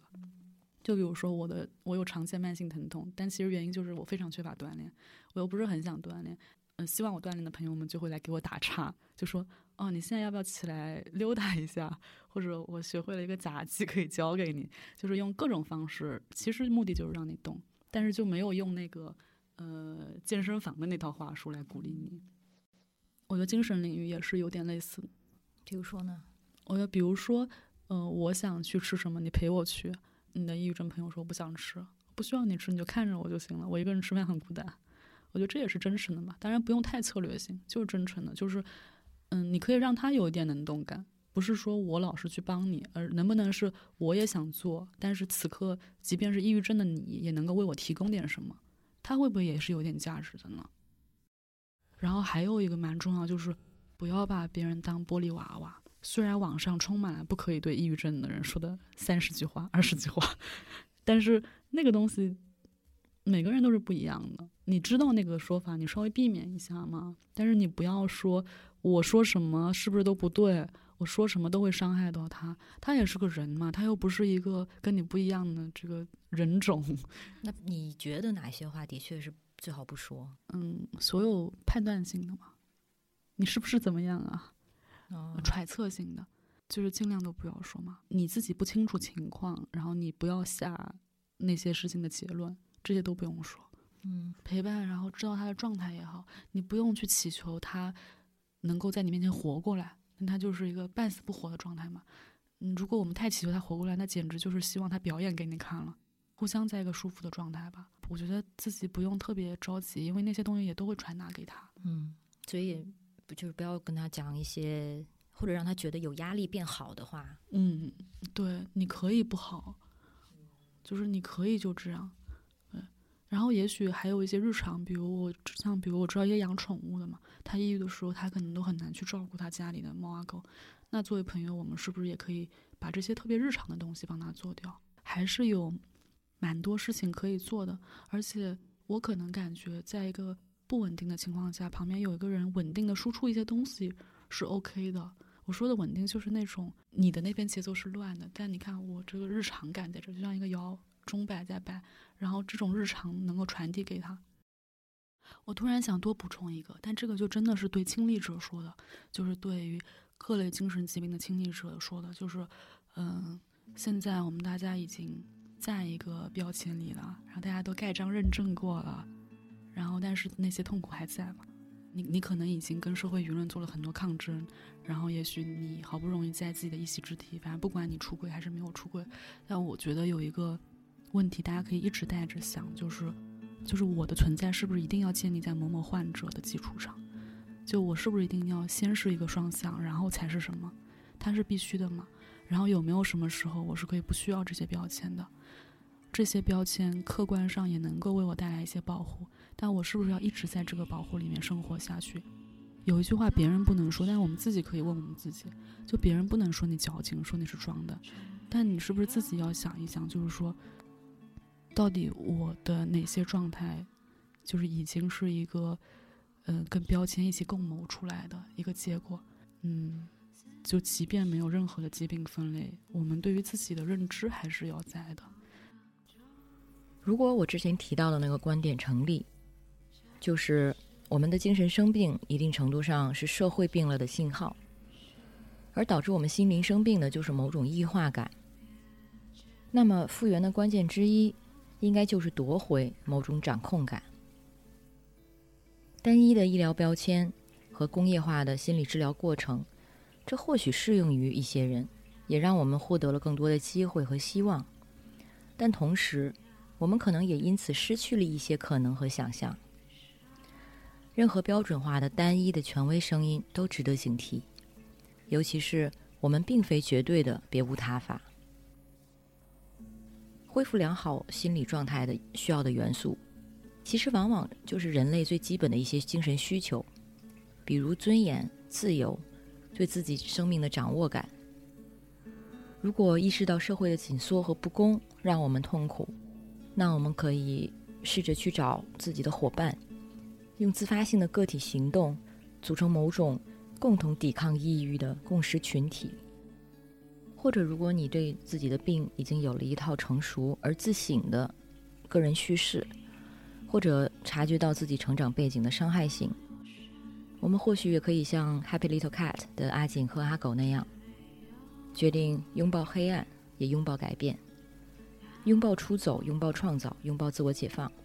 拥抱吃东西的味觉，拥抱彼此，也拥抱自己。小张吃劳拉西泮，小王吃德巴金，我吃文拉法辛，我们都有光明的前途。不敢确诊，这种恐惧已经持续七年了，我还没有面对。嗯，想对上面这位说，其实没有什么可怕的。如果自己都不敢正视它，那还怎么奢望身边的人正视它呢？来自一位确诊三年的双向患者。所谓普通人也会遭遇各种打击、挑战、失败，然后低落、伤心、自责，一段段的走不出来。其实大家都一样，既是特别的，也是一样的个体。多运动、流汗，多见阳光，专注的爱自己，关怀自己的感受，都会过去的。是